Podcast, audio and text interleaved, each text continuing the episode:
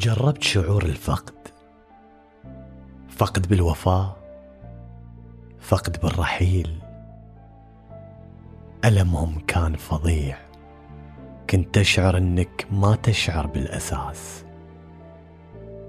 مرت عليك مصايب لحظات تقول لنفسك أنك مستحيل تنساها. تمر بفترة صعبة ضيق في الحال. مرض. وكل شوي تتذكر اللي أنت فيه وتقول لنفسك وبعدين متى يا ربي أطلع من اللي أنا فيه؟ اصدقائك ومحبيك يقولوا لك انسى. وكان النسيان شيء سهل. إيه مو اللي إيده بالثلج مو مثل اللي إيده بالنار.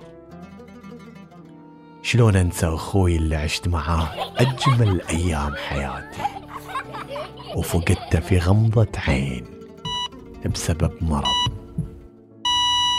شلون انسى شخص بيني وبينه عشرة سنين عشت معاه على الحلوة والمرة؟ وفجأة يتركني. كيف انسى اني قاعد اعاني عشان اوفر لعيالي لقمة العيش؟ شلون انسى؟ شلون؟ أحيانا يكون النسيان خيار صعب إذا مو مستحيل. طيب إذا النسيان مو حل شنو الحل؟ أنا قاعد أعيش حياة تعيسة بسبب هالذكريات اللي تمرني في كل يوم ولحظة. ايا كان نوع الذكريات سيئة أو جميلة. النسيان أحيانا مو خيار أقدر عليه. أعيش طول حياتي في حزن وألم وشعور بعدم الرضا. انقذوني يا ناس قاعد أموت ببطء.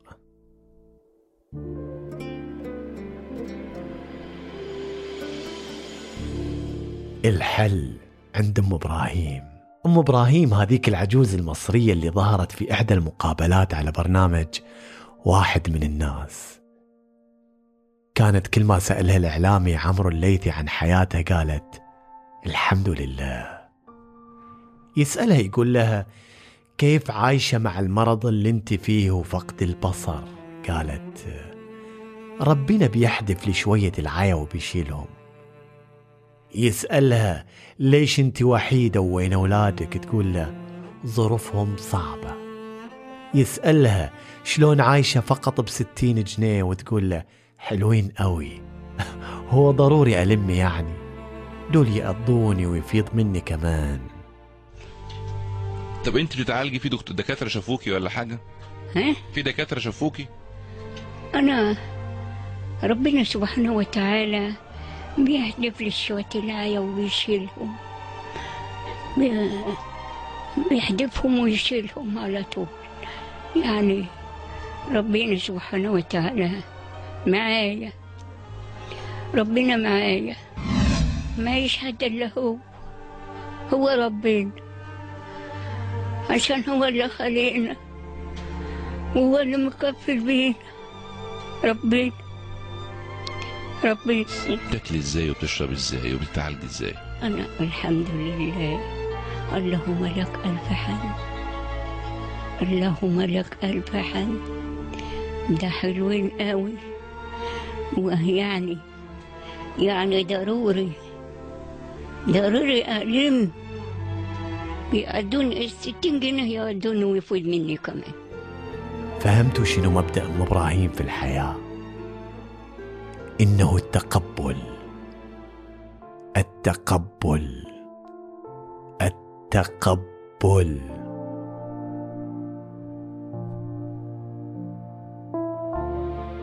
جزء من الجمال الحقيقي للحياة هو أن ما في أحد يقدر يتنبأ بأحداثها ما في شيء يدوم كل شيء يتغير. وأكيد أنه ممكن تصير أشياء وايد في حياتك ممكن تأثر عليك. وهالأحداث ممكن تصنع تحول في حياتك. المشكلة إن إحنا محتاجين نعزز مفهوم التقبل عندنا لكل شيء يقابلنا. نحتاج إلى أن إحنا نطور عادة النظر إلى كل شيء يصير لنا من خلال عقلية إيجابية بدل من التفكير السلبي الانهزامي.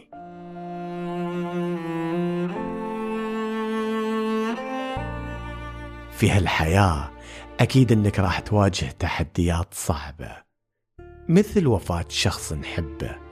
من الصعب تقبل خبر مثل هذا ونظل نتمنى أنه لو ما صار هالشيء أبداً.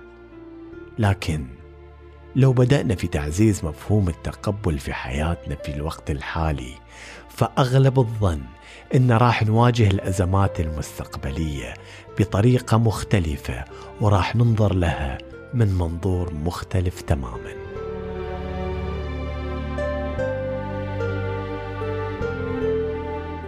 طيب شنو يعني أتقبل؟ يعني إنك ترضى بوضعك الحالي وميزاتك المادية وممتلكاتك وعلاقاتك وحياتك المهنية وغيرها. يعني إنك تقبل الأشياء بفرح مثل ما هي وتؤمن بأن وجودنا في هالدنيا كفاية.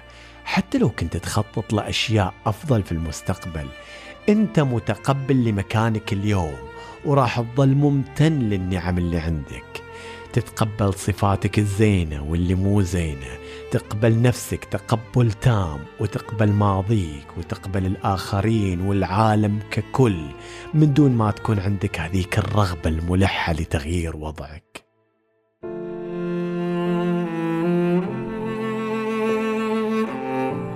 كلنا عندنا نفس الهدف العثور على السعادة والراحة. وكلنا نحاول إن نحقق هالرغبة من خلال طرق مختلفة.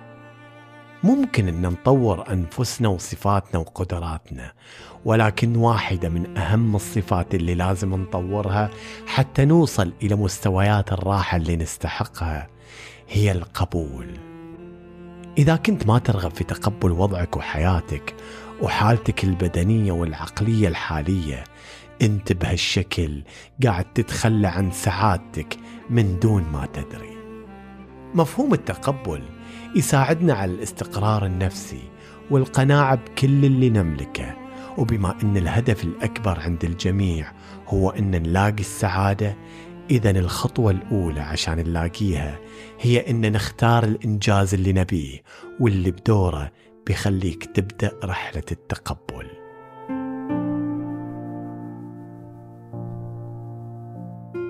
تعالوا خلونا نقارن بين اثنين. ظروفهم مختلفة جدا. الأول مدير كبير لشركة ضخمة لكنه ما يطبق مفهوم التقبل. والثاني أم فقيرة معدمة في أحد الأحياء العشوائية تعيش كل يوم وهي متقبلة لكل اللي حواليها. المدير الغني دائما يضغط على نفسه باستمرار.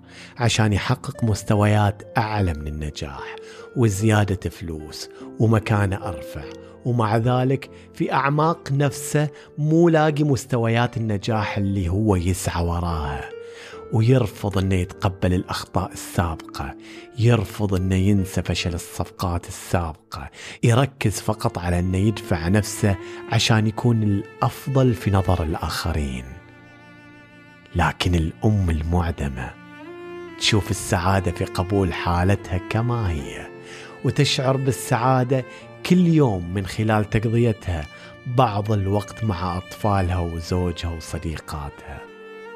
رغم إنها ما تملك الملايين ولا ملابس الماركات ولا الأغراض الفخمة تتمتع بالحب وتتقبل نفسها ووضعها بالكامل هي سعيدة لأنها راضية ومتقبلة لوضع حياتها الحالي.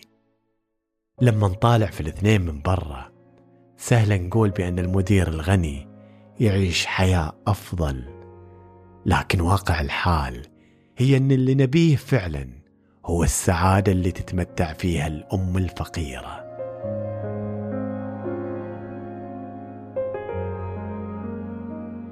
عشان تزيد مفهوم التقبل عندك أنت محتاج إلى أنك تعرف إن ما في شيء يدوم إلى الأبد.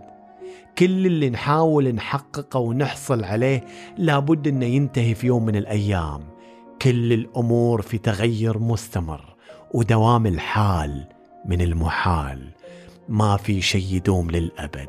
لذلك عود نفسك على قبول كل اللي يصير حواليك عشان تحافظ على حالتك العقلية والنفسية إنها تكون أفضل وتعيش في سعادة وراحة بال. لأنك تعرف بأن كل اللي تحارب عشانه بيجي يوم من الأيام ويروح منك. حاربت عشان زوجة أحلامك. إذا ما فرقتكم الظروف بيفرقكم الموت. حاربت عشان ثروة إذا ما تغيرت الظروف راح تموت وتدفن بدون ما تأخذ ولا قرش من هالثروة. تذكر أن كل شيء زائل ويبقى وجه ربك.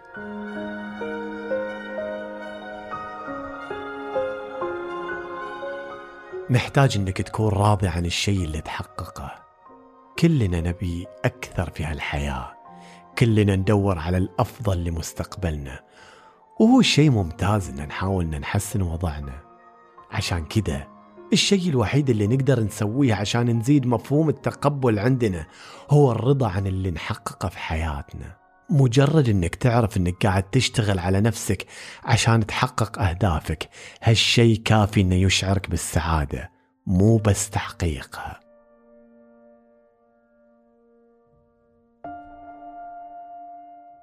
أكو شيء بعد.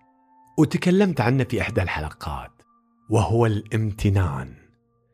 أكو ناس وايد تركز على الأشياء اللي ما تملكها ولما يحصلوا على هالأشياء تبدأ عقولهم فعليا تدور على طرق جديدة ومختلفة عشان يحصلوا على أشياء أكثر وأكثر أشياء يعتقدوا انها بتوصلهم لمستوى الرضا اللي يدوروا عليه. بدل ما نلاحق الأشياء اللي ما نمتلكها احتفل باللي عندك في حياتك عائلتك صحتك الأكل اللي على سفرتك عملك أصدقائك. احمد ربك على اللي أعطاك إياه. اسأل نفسك كل يوم شنو الشيء اللي أنا ممتن له استمع للإجابات من قلبك ولاحظ كيف قبولك راح يصنع لك سعادة وراحة بال. اسعى دائما لأن تكون أفضل من دون ما تتذمر من وضعك الحالي. اسعى انك تكون افضل من دون ما تنقم على نفسك والوضع اللي انت فيه. ارضى باللي كتبه لك الله وشوف شلون الله بيرضيك لرضاك.